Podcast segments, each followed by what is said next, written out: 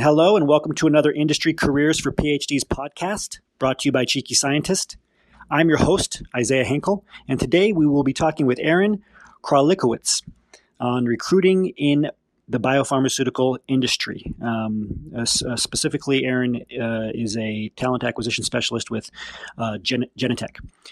Uh, if you'd like to hear the entire interview, go to cheekyscientist.com backslash association, uh, where you can learn how to not only get access to all of our interviews, but learn how to get access to our complete job uh, blueprint, our job search blueprint uh, for PhDs, as well as our private PhD level job referral network. Again, that's P- uh, that's cheekyscientist.com backslash association. Uh, if you want all of our podcasts delivered to your inbox as they come out, as well as all, all of our free articles, just go to our homepage, cheekyscientist.com, and enter your name and email address um, at the bottom of the homepage. And finally, you can get access to all of our podcasts at any time uh, on iTunes. So, again, today we will be talking with Erin Krolikiewicz um, on recruiting in biopharma. Um, we'll get started and jump in now. So, thank you, Erin, for being with us. Um, we're very excited to talk to you. Yes, thank you for having me. Okay, so thank you everyone for the warm welcome. Do me a favor and welcome Erin in the chat box if you would. It's not every day that we get to have on someone who's had you know such uh, in-depth experience working with multiple uh, top companies and uh, it's it's great to have you on. So we like to always start fairly fairly simple here and uh, kind of break down you know some of the the misconceptions and and really how recruiting and talent acquisition works. Uh, but before that, maybe you can just start very simply and kind of walk us through, give us a, a general overview of the overall hiring process for a company like Genentech, Amgen, and so forth. So Genentech, um, as many of you know, is a, the first biotech company um, ever to be in business. We're 40 years old and we're part of the Roche family. So we're actually part of the large pharmaceutical organization uh, Roche, which employs about 80,000 people across the world.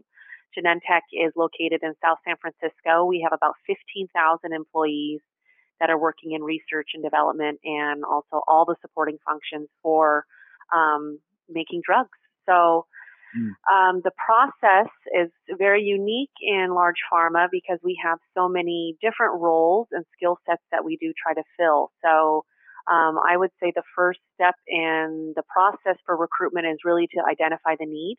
So this is something that um, individuals like myself do with the business is we look at what needs we have, whether that's in research or development or other areas. Um, and then we will um, work with different support functions in HR, like compensa- um, compensation, our HR business partners, and so on, mm. to really define what that skill set would look like. And then from there, the process begins where we start looking for candidates. We will post a position publicly, as many of you probably see on our website or on LinkedIn or Indeed, other sites and um, and then we start looking at resumes and talking with candidates who could be prospectively a good fit for the role. Great, and you know, no no curveballs there for everyone who's listening in terms of of what to expect and how the process works. Now, one thing that we get a kind of a wide variety of perspectives and opinions on is when we break it down and we when we talk about resumes specifically, because some recruiters, talent acquisition, they say, you know what, of course we don't get through every resume, right? We get through the resumes yeah. that come in earliest first. Uh, we, you know, of course we look. Some some say we look at every resume. Uh, some say that we have the applicant tracking software weed out some of it. For for in your experience, what have you seen in terms of the resumes that come in? Which ones are actually looked at? How quickly they're filtered through? Uh, what filtering systems you used, even human or automated? Yes. So at this time, um, the closest thing we have to automation is that we may have questions up front that a candidate must answer. Um, if the role is specific to a certain skill set that requires um, a level of degree or education, then that's one of the questions that may be automated and attached to mm. applying for a position. But we do not use any artificial intelligence at this time to sort candidates through the resumes are actually viewed by humans. So we are looking at the resumes to see who would be a fit for the positions based on the candidate skill set and the criteria that's set forth on the job description. Okay, so eh, when you're looking at a resume, um, well, let, us talk about this. So, depending, and I'm sure it's a, there's different uh, teams on different departments. What would be the ratio of resumes that come in versus humans looking at them, and how many resumes per open position on average? I'm sure it varies widely, but any of these kind of numbers are really uh, really help everybody, everybody, especially you know who's coming into a job search new, understand in terms of perspective what kind of competition's out there. Yeah, so I think a really good bench to um, consider would uh, would be thinking about the level of the position. So obviously, an entry level position that has very light requirements. You know, let's say a bachelor bachelor's degree with you know a couple years of experience. There's probably going to be a lot of candidates that apply directly for that position. So if that's a position like a biologist or, a chemist type position, then um, you know there's going to be a lot of individuals that we have to sort through. What we do like practice hundreds. So hundreds. what we do practice at Genentech is if we get to a certain point where the position has been open for a couple weeks and we have vetted through, let's say, the first 25% of the applicants that have come through, and we've identified a pool that would be a match for the position, then mm. the, then we usually will not continue to keep the position open, or we will not continue to keep looking at more and more resumes. We have to draw a line somewhere when it sure. comes to candidate selection. So, so t- um, t- and it's just it's just temporal. Like this, the earliest it, there's a ranking for the time that those resumes right. came in. So yeah, people need to be setting up Google alerts basically and like waiting for the right. postings. Mm-hmm. So, and we haven't really That's talked a lot idea. about Google Alerts before for those of you listening, but it's something you should do. Just go to google.com backslash alert and you can set up an alert for any keyword. Um, thank you for that clarification. That's that's great to know. Mm-hmm. Um, and you said 25%, so really there, there's hundreds and hundreds of resumes that don't get looked at. Is there something that you do to, in terms of zeroing in on keywords uh, other than just job? I mean, obviously we know job titles, names, education. Any other kind of like specific language or f- the way that a resume is framed that you look at that you can just tell, given your extensive knowledge on it, that this is a good candidate? Yeah, so we do analyze the resume. So if we have a position open, let's say, for example, in protein chemistry, if we have a protein chemistry position open, typically at companies like Genentech that are doing the true drug discovery and development, there is more of a particular nuance to that role. So it may be protein chemistry with an emphasis in antibody drug conjugates or, you know, some other type of um, requirement that will make a candidate stand out beyond others. So that's just really looking very closely at the role. If that information is not readily available, um, you know, we try to make that as upfront as possible. And usually that information is found in the summary of the role where mm. you'll look at, um, you know, what this position actually entails. So look for those keywords yourself too. So if you see, you know, a protein chemistry position and you want to know whether you're qualified, look at what the person's actually going to be doing. And then that can be a, a really good indicator. And so for the for the job postings, for example, like the keywords in the job postings, you want to pay. Uh, are do, does your team have any influence over the language used in the job posting, or is that strictly HR? Like, what's kind of the interplay between you and the other teams uh, for hiring, whether it's so, HR or the department that's actually they're going to be hired into, et cetera? So the role we are part of HR, so we do have influence over the way that that looks, but the actual description um, comes from the business. So the hmm. hiring manager is the person who uh, describes the role and puts in the detail of the position. Where we help influence the role is we set what the minimum qualifications are. There has to be a standard for that we're held to by OFCCP compliance, which is the government mm. tells us that we have to um, adhere to certain rules such as you know the minimum requirement around education and the number of years of experience are what we're what we must define in a job description. Mm, and okay. that's an, an, actually a filter for us too. So if we have a position, let's say that's posted as a PhD with two plus years experience, if we have individuals at a master's and bachelor's level that are applying, then we typically will not look at those individuals or consider them because they're not meeting that minimum requirement. Okay, and, and in terms of those regulations, that's something we're always curious about. Um, I don't know if it matters more for like a because you've had experience at different types of companies. You know, uh, in terms of a job posting, like a job has to be po- mm-hmm. posted for a certain amount of time if the company is publicly traded. Like, is there any other kind of regulations that you can enlighten us on um, in terms of the job postings themselves? Yes. So a position, if it is one that is going external, and um, even you know, we know that we might have an internal candidate. We still do have to have it posted for at least three days externally. Um, and then that could be taken down if we do not get candidates in those three days, and then we have the internal pool. Um, the federal um, guidelines that we're held accountable to is the fact that we do um, have government contracts, so we do have to consider candidates, you know, based on their qualifications. So that's really what we have to adhere to. Um, we can't go outside of that because then that could be, you know, if we consider one candidate outside of those minimum qualifications, then we would have to consider all candidates. So we're mm. really very cognizant of following those guidelines. And and which kind of minimum minimum qualifications are you talking about again? Um, that's the education requirement, so and then the, the years of experience. Yeah. Okay. So sometimes you'll see something that says zero years of experience, which may seem odd, but really what that means is somebody coming right out of academia. Yeah, and it's surprising because we we have a, obviously most of our uh, PhDs their first jobs are zero years, but they'll apply to you know yeah. we st- we see on on average the two to five year one, and they apply, and a lot of them get hired with the two to five years. So uh, I'm guessing you just have to how, how would that work then in, in your case where you can't not have the two? Can you, can you count postdoctoral work? Can you count graduate school work as? Yeah. Okay. I mean, I think that you know, and I would, I think that you always want to think of the minimum. So if it says zero years minimum, sure. if you have a few years, that's okay. The the range is something we really try to move away from because again, you could have somebody that counts their PhD graduate work as experience Yes. So that could maybe mean that they have seven years of experience in their mind, mm. where, you know, others may say that they're only counting their postdoctoral experience. So that's very subjective. Sure. That's where we, we encourage our business partners um, in HR to frame that as two plus years or, you know, to get out of the range piece because huh. it may make people feel like they're being excluded if they have more than that range. Okay. Very interesting. So I'm gonna, Does that make sense?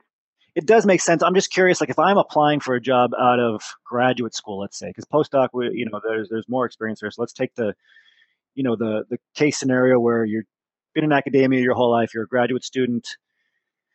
How would you frame something on a resume to at least get looked at? Would you say, you know, graduate research assistant? Would you, let's say, I, and I applied to a job that required a certain number of experience.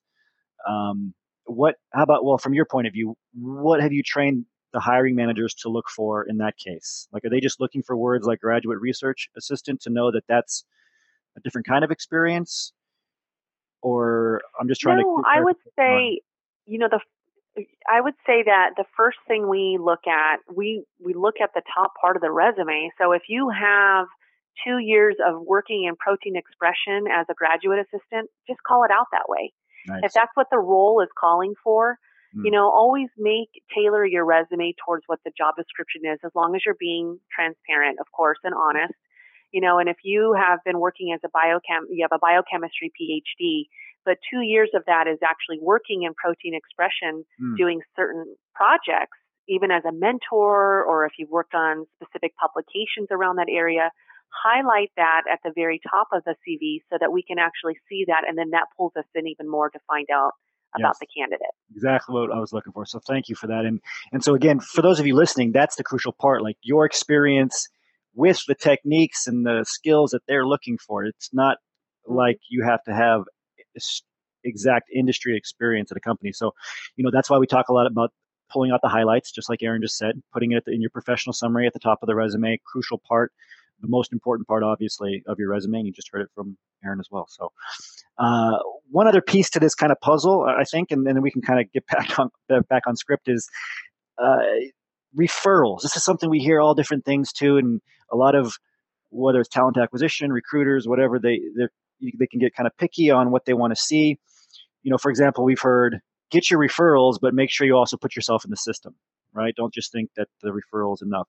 Um, we've heard some people say referrals, you know, of course they help a little bit, but not much. Other people say, yeah, referral is huge if it's from the right person.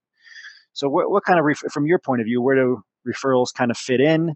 Obviously, you know, we see it over and over again. You get a referral. I mean, these are where most of the hires are coming from that we're seeing. We don't, you know, it's it's much more rare to not know anybody in the company, upload a resume, and get hired um, than it is to know somebody, get that referral, and then get an interview and get hired.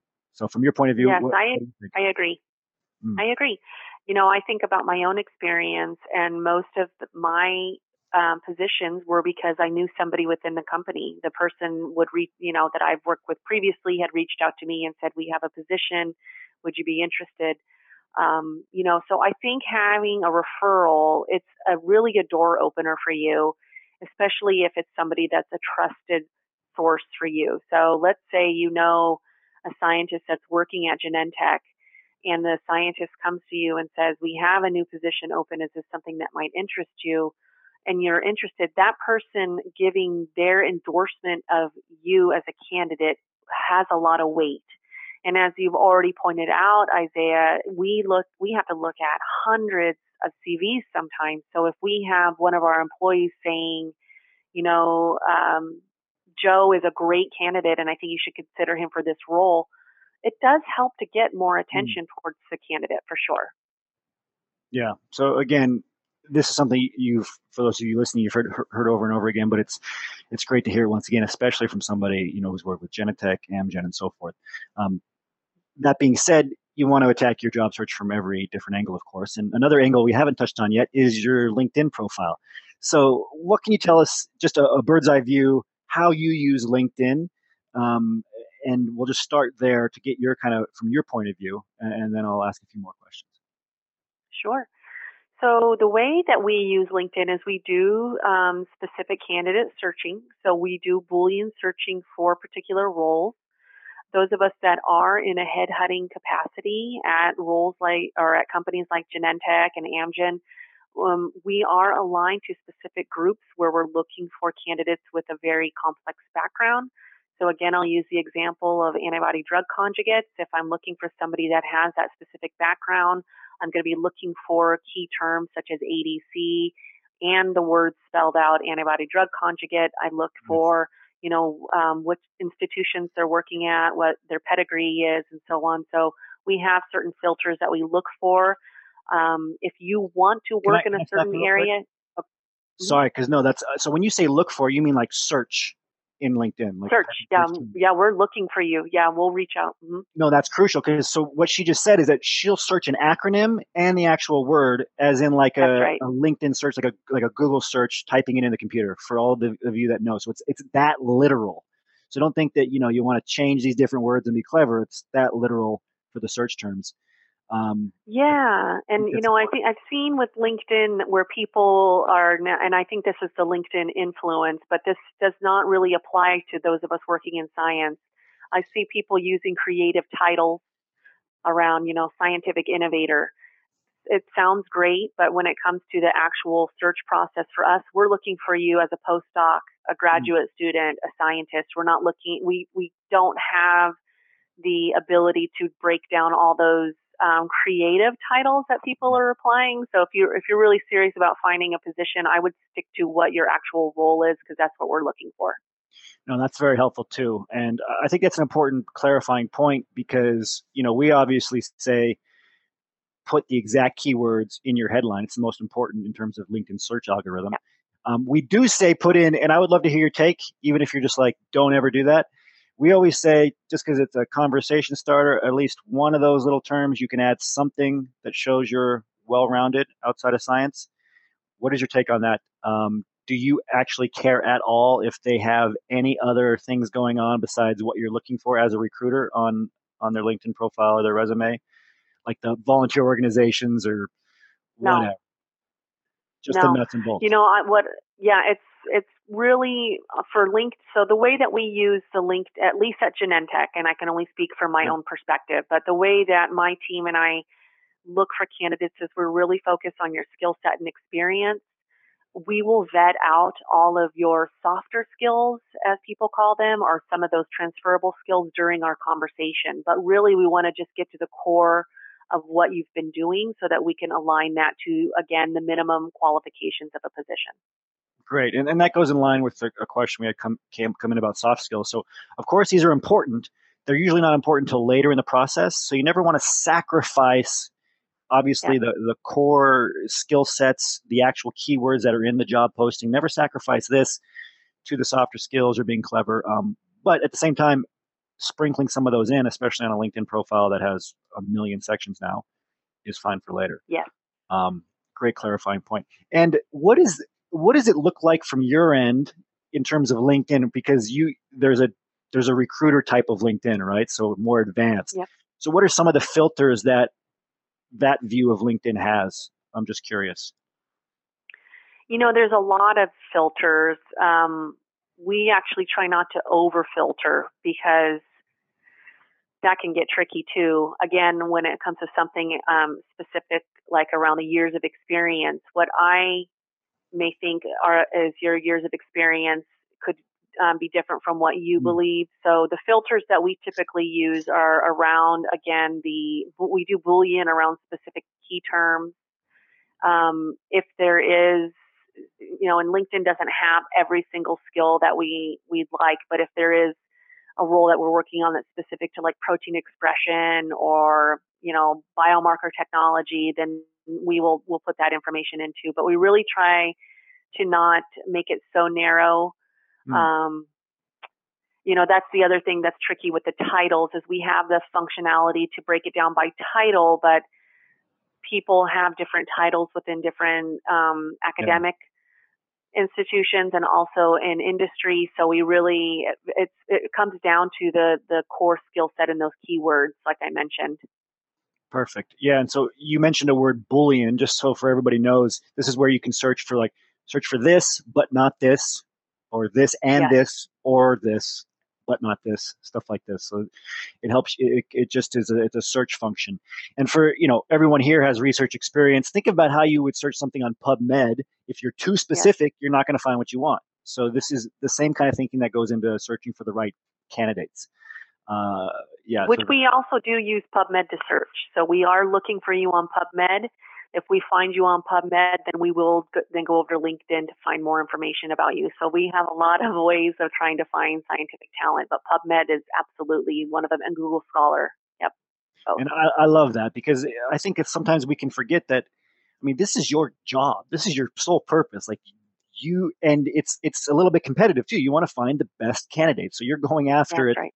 And that's why, you know, for some of you, maybe you've had a call with different recruiters, whatever else, know your audience. It's much more to the point. Like they just they have these things that you need to hit with the technical skills you brought up, protein expression, etc.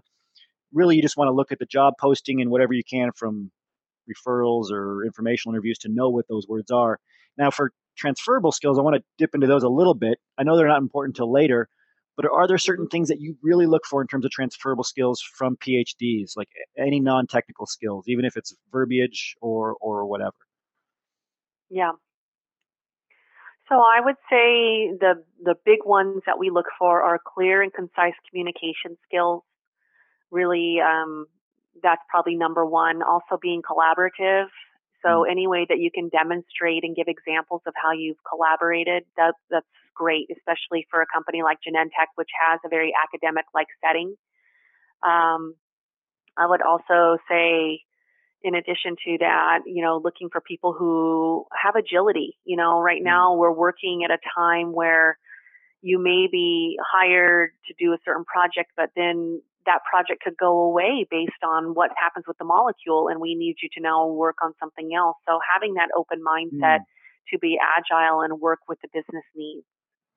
I love that word a lot, and I'm going to put that on there. Um, I'm going to type that in for all of you you know we hear things like flexibility and stuff, but really agility is a, a much better descriptor. Um, thank you for that. So let's let's turn the conversation a little bit now to like the don'ts, what you hate to see on resumes, what would just give you a bad kind of taste in your mouth right away on a candidate's big fails that you've seen even after the resume process, like on the initial phone screen. Maybe we can start with a few of those. Sure. I think from a resume standpoint, the biggest, I, I wouldn't say that I, I, I dislike or hate, but where I see candidates maybe not being clear with what they actually do. So they, we hmm. don't mind looking at a 20 page CV. We're, we're fine with looking at your um, publications and everything. But when it comes to your actual role, be really concise. You know, get to the point of what your function is. So if you're a graduate assistant and you're working on a specific project, just put that out there. You don't need to write, uh, you know, three or four paragraphs about it. Just put the main points of what your work is.